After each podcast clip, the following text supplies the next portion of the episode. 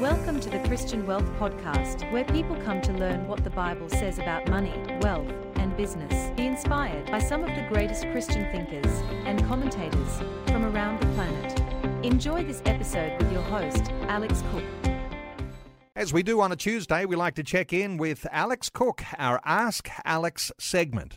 Our talkback line is open right now on 1 800 316 316.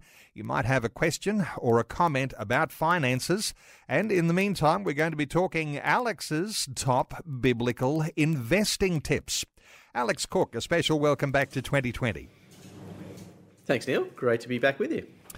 Alex, uh, the world is looking more uncertain. We've been talking about that over the weeks. Uh, interest rates likely mm. to rise again today here in Australia. Today, yep.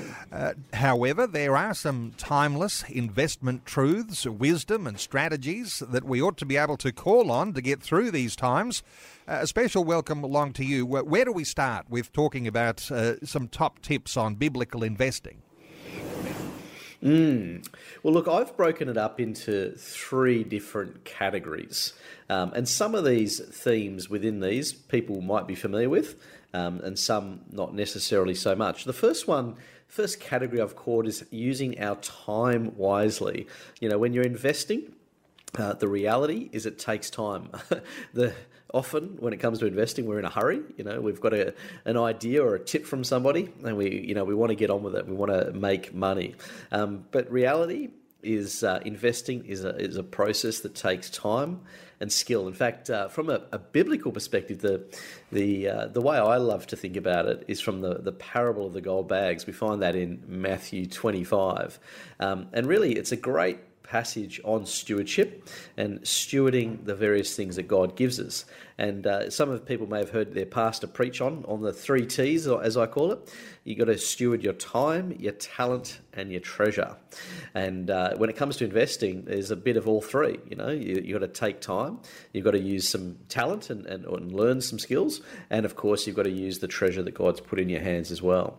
Um, but this category, though, of time, probably the first key tip here, and this is one uh, most of us would have actually learned in primary school, believe it or not, and that is harnessing the benefit of compound interest. Now, all compound interest is, um, as Albert Einstein said, he said it was, I think, the greatest maths discovery of all time. I think he's even supposedly quoted as the eighth wonder of the world. Um, but compound interest is simply earning interest on your interest. In other words, if you have an amount, let's say you invest $100,000 uh, and it earns 5%, okay, you get $5,000 in your first year. In, in, the next year, you'll earn interest not only on your principal, but also on the interest you earned last year. So it's just a simple uh, concept of earning interest on your previously earned interest. But just to give people, uh, I guess, a glimpse at the power of compound interest, if we go back and rewind in time to 1900, uh, the year 1900, and imagine you just had a single single dollar, if you'd invested that single dollar in the share market today, that would be worth close to $750,000 from one single dollar. So that is the, the wonder of compounding. The same thing occurs with the bank account, although obviously interest these days isn't as spectacular as it's been. But the point here is you've got to let time do the work. You've got to invest in something, and it can be cash, shares, bonds, various things, and you've got to allow time to do the work because essentially compounding you know, it gets to the point where it starts to grow up exponentially. So it's a fantastic way to build wealth, uh, and it just takes time. Uh, interesting, and, uh, isn't the it? The younger you start, the better. Around compounding, sometimes if you remember back to what you did learn uh, in school, uh, the thought was that you did put your money in the bank, and that's where compounding was. You're saying here, Alex, all of these other dimensions, compounding is important as well. So compounding works across all of the investment strategies we might have. Yeah, absolutely. I mean, if you think about the share market, most uh, companies uh, produce uh, what we call dividends. In other words, that's your share in the profits of, of, a company, and you can reinvest those dividends back into those shares. Um, many companies offer what they call dividend reinvestment plans, and essentially that's a form of compound interest. You're taking the, the profits and reinvesting it back into it, and over time it grows. And you know, historically, the share market and, and property as well have been fabulous long term investments that benefit from compounding. And as we talk about these things, Alex, a biblical foundation for them. So, uh, for those who are thinking that, well, you know, we shouldn't be talking about investing money and accumulating wealth because somehow or other that's got some evil aspects to it, uh, this is very mm. much a biblical thing for a foundation in how you actually manage and steward your investment. Exactly. I mean, look, this is a very common concern amongst Christians, uh, and it's probably because there's such mixed teaching out there on money in general. Um, but the common concern is simply that um, as Christians, we shouldn't accumulate wealth. Um, and I love the, the quote from John Wesley where he says, uh, you know, he's attributed as saying, uh, make all you can, save all you can, give all you can. In other words, there's an element where we've all got to earn it, uh, and then we've got to grow it, and then we've got to give it. And so I would argue that's a biblical responsibility. Now, of course, you know, we don't grow wealth just for the sake of it, it's got to be grown for purpose. Uh, you know, we're not trying to be the richest man in the graveyard because you can't take any of it with you when you, you go. And of course, as believers, we want to sow into things that have lasting value.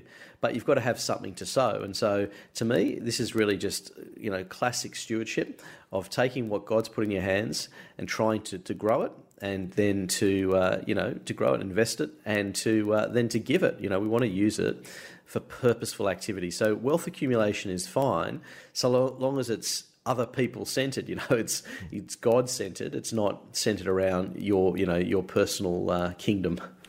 So, uh, growing wealth is all good, and uh, from time to time, you need to remind yourself of the intentionality that you have in your pursuit of wealth because uh, all sorts of things can overtake that. Hey, let's move into some more of these principles uh, for investing, some of your top tips. Uh, is one I've got in front of me here time in, not timing. Uh, don't time markets. What do you mean by that? Yeah, look, this is a the, probably the classic mistake that people make. You know, these days we live in sort of a 24 hour, seven day a week news cycle. You know, we're bombarded with news, whether it's on social media, um, you know, radio, etc. And so we're surrounded by information. You know, we live in that information age where we're surrounded by it. And as a result, there's a real temptation to sort of think to yourself, okay, um, I'm going to rely on that information to make decisions as to whether now is a good time to buy or sell. And my experience, and certainly the uh, experience of professional fund managers, they'll all tell you the same thing that it's near on impossible to time markets to try and work out. You know, if you ask me, Alex, what's the share market going to do today? My answer is I wouldn't wouldn't have a clue. If you ask me where it's going to be in a year, I still wouldn't have a clue if it's in 10 years, I'd say, well, look, more than likely, based on probability, it's likely to be much higher than what it is today. But you, you, can't know that for sure. And so the point here is you just need to invest and invest in good quality things rather than trying to time it because you'll you'll end up building up a lot of stress uh, and probably not gain any real benefit from it. Um, as I say, most professionals will tell you that you can't do it consistently for a very long period. It's just too hard.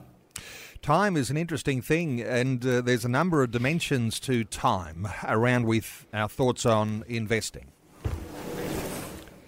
Yes, that's exactly right. I mean, look, I think um, uh, ultimately the key with investing is you need to have a long-term focus to it. You know, when we look at history, particularly of investing in the share market and indeed property market, over a, a, rolling sort of a 20 year period, there's been no periods of negative returns over those longer periods. In the short term, you know, we can all point to things like the GFC and, and negative events, but over the longer term, these things take care of themselves. So to me, this is an issue of time works on your side but you've got to have that long term perspective. And then, of course, as a Christian, I think there's a, an extra dimension to that, and that is the eternal perspective, and that is that you're using your money in such a way that you're thinking to yourself, well, I'm not just investing here for my own personal benefit, I'm investing here because I want to sow into kingdom things. In other words, things that are going to have an eternal impact. Um, you know, and so that's to me uh, the, the, key issue with time is taking and, and investing is this having this long term perspective. Don't get caught up in all the noise that we hear, you know, day in day out uh, through the, the news cycle. Okay, a long term perspective, and for the Christian believer, an eternal perspective. Uh, let's talk about the sorts of things you might invest in, the choices you make around asset purchases and those sorts of things. Alex, uh, this is the second category that you were talking about. Yeah, so I've called the second category asset choice. And uh, really, here you can break it up into a few things. And the good thing here is the Bible actually gives us fantastic wisdom here. And uh, many people may have heard me quote this one before because one of my favorites is Ecclesiastes 11.2 where it says, Invest in seven ventures, yes, in eight, because you do not know what disaster may come upon the land. And of course, the last couple of years, most people felt like there's been endless disasters, whether it's wars and COVID and all these things we're, we're sick about, sick of hearing about. But really, this is just biblical wisdom uh, staring us straight in the face here, and that is this idea that we need to diversify you know, what I find that people do, and this is a real trap, is they tend to fall in love with one particular investment, either the share market or property, and they tend to not budge. They tend not to invest in anything else. Um, and the danger here is that what you don't know going forward is which asset classes are going to give you the best returns. Because every year it varies and it can vary quite dramatically from year to year. And if you ask anyone, you know, which is going to be the best investment this year, shares, property, or bonds, the short answer is no one knows. And so the important thing here is to diversify. Um, diversification reduces your volatility. You know, a lot of people, are, particularly at the moment, are concerned about the uncertainty of world events. So you, you can deal with that through diversifying because that's going to reduce your volatility and reduce your risk. So that's a really important one. And that kind of then flows into to the second, and that is that when it comes to choosing assets, you need to understand this concept of risk and return. And uh, it's that classic case of the higher the re- potential return on investment, the higher the risk. And of course, you can run into the, the, the, dangerous category, which is, you know, it sounds too, if it sounds too good to be true, it probably is. Um, but the important point here is if you're going to invest in low risk assets, then like say cash in the bank, uh, which pays very low, then you're going to get low returns over the long run. If you take a little bit more risk over time, say you invest in shares and real estate, then yes, it's a bit more risky. Yes, it's volatile. They can go up and down in value and so forth. But the returns over the longer term are going to compensate you for that additional risk you're taking. But you do have to take the longer time frame, and particularly important when you think about the context of the purpose of the money. You know, I often get young people come to me and you know they say 25 and they say I want to buy a house in a year or two, and I say, well, you've got to put it all in the bank because if you put it in the share market, you run the risk that you're going to lose money in the short term if they say to me, actually, well, I don't want to buy for 10 years, I say, well, okay, now you can take a bit more risk and invest in more growth assets.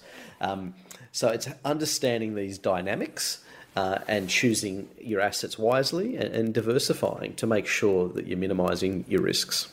Our talkback line is open on 1800 316 316 if you have a specific question around finances. Let me ask you one here. Alex, given that you've got a history, you were a stockbroker in your early years, there's a saying that says buy in May and sell in November. Uh, cycles yeah. cycles are very interesting, and, and some people uh, use those things as a rule of thumb. Any thoughts around cycles and where we might be even right now? Yeah, no, look, it's a great question. And so, look, economics and investing uh, are just ruled by cycles. You, you, go through periods. In fact, if you look in Scripture, uh, and uh, you know Israel as a nation going through periods of disobedience to God and then coming back to God. Um, it, it's the same thing with investing and economics. You, you, get periods of setbacks, such as you know recessions, and that's certainly being talked about uh, quite a bit at the moment, both here and, and offshore. And uh, the reality is often these cycles are opportunities. I think you know you want to. We look, we all want to try and time the cycle, but that's, as I say, very, very difficult to do. But the important point here is most cycles are just short term setbacks. So if you get a recession, you get a downturn. If anything, those things are great opportunities to acquire assets at lower, you know, at lower prices in a low point in the cycle. What you want to try and avoid is getting carried away. When times are good, people get carried away, they get exuberant, uh, they get greedy, uh, which is obviously something the Bible warns us very clearly against. And they think that the future will just be guaranteed. And that's very dangerous as well. So, very important to understand that there is a cycle to investing and economics. Uh, boom bust, you know, you hear that sort of expression. Um, same applies to shares and real estate and all of these things. Um, and uh, all it really means is ultimately you've got to accept the fact that these investments go up and down and that you want to have a long term view to how you hold them. Uh, interesting, just to stay on a little aside here, as you're sharing all sorts of wonderful wisdom here, the thought of greed and uh, and uh, the sort of biblical sides of uh, generosity and all of that sometimes you've got to be able to monitor that greed in your own life uh, because it can easily mm. get a hold of you if you've got something to invest and you want to get into a cyclical way of doing things and all of a sudden you find that there are some things that work and maybe I can leave God out of the equation and uh, work very hard to accumulate wealth for the wrong reason.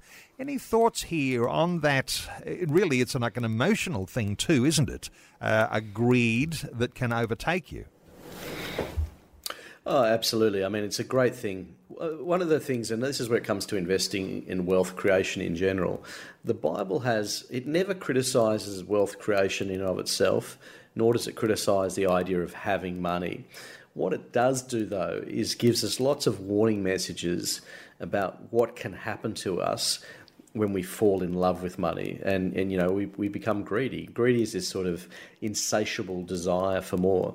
And as you, you, you sort of rightly point out it's something you've actually got to monitor in your own your own life because it's very easy to be seduced by money. Money is ultimately very seductive, and I think what tends to happen is that over time, as we get a bit of success, whether it's business success or investment success, we become overconfident and we start to believe it's us, not God, um, and and that we forget God, and it can have a very negative impact on our relationship with God. In fact, one of my favourite verses is Deuteronomy 8:18 where it says remember the Lord for it is he who gives the ability to produce wealth. And what happens when people get wealth is they forget the Lord. You know, they start to think it's themselves. You know, they start to think they're a self made person. And that is very dangerous. And uh, it's a road to being humbled in the future. Um, but yeah, as you say, we need to guard our hearts and we need to, to monitor this in ourselves. And, uh, you know, hopefully either we have a spouse or friends and so forth who can hold us accountable and make sure we don't get uh, carried away because that's where wealth is, is dangerous. It's a, it's a good thing as a good tool, but it can be dangerous if uh, we let it let you know let ourselves get seduced by it. Well, the third of your three categories is around emotions, controlling your emotions. Uh, biblical foundations here. What ought we understand as Christians? Mm. Well, look, this is one of the biggest barriers to sound investing is people's emotions getting involved in the decision making. You know, I love Matthew 6, you know, when we get told don't worry about your life, what you're going to eat or drink, or, or your body, what you're going to wear, because God is, you know, ultimately going to provide for us. He's our heavenly Father. He feeds the birds of the air, and so He's going to look after us as well. So that's what we need to remember. And, and worrying just has a enormous negative impact on your decision making. And so, unfortunately, because of the way you know the media paints things, you know, when re- you get recessions and you get stock market crashes and these things. Um, people's emotions get very much involved and they, they panic. So, you know, the classic one is the stock market's fallen 20 or 30%. And so what do they, what do, they do? They sell, sell at the bottom rather than doing the exact opposite, which is looking at it rationally and saying, well, actually, now th- things are 30% cheaper. So it's that kind of glass half full versus glass half empty kind of thing. Uh, and that emotion can have a very negative impact on your ability to invest well.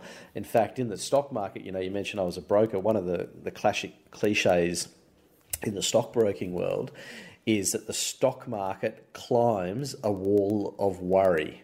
And what people say when they what they what they mean when they say that is there's always something to worry about. You know, if you think about today, you know, we're talking about interest rates rising potentially this afternoon. You've got inflation concerns. You've got uh, recession. You've got war overseas. We've got food shortage. You know, there's endless things that you could worry about. But the thing about that is that will paralyze you potentially and either make poor decisions or avoid making decisions at all.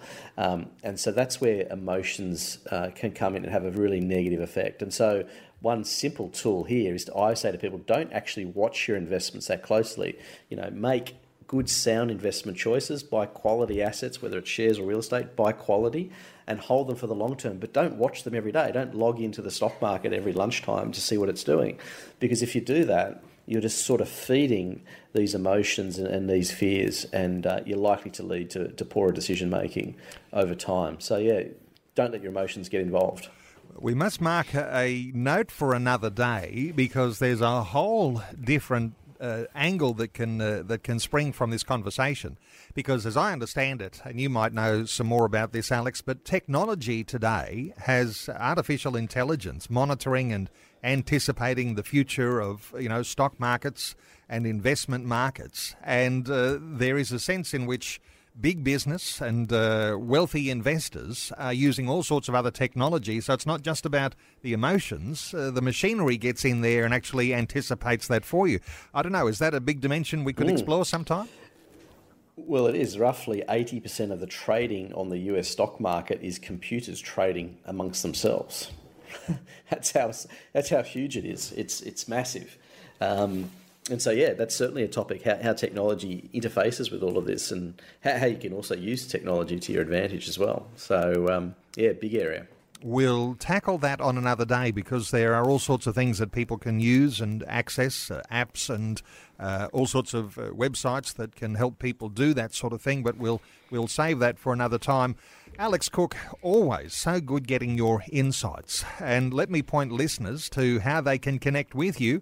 Uh, you can visit the website wealthwithpurpose.com wealthwithpurpose.com. Lots of free resources there available uh, to enhance your biblical understanding of how to use your wealth and how to accumulate wealth. You can follow Alex on Facebook or on Twitter.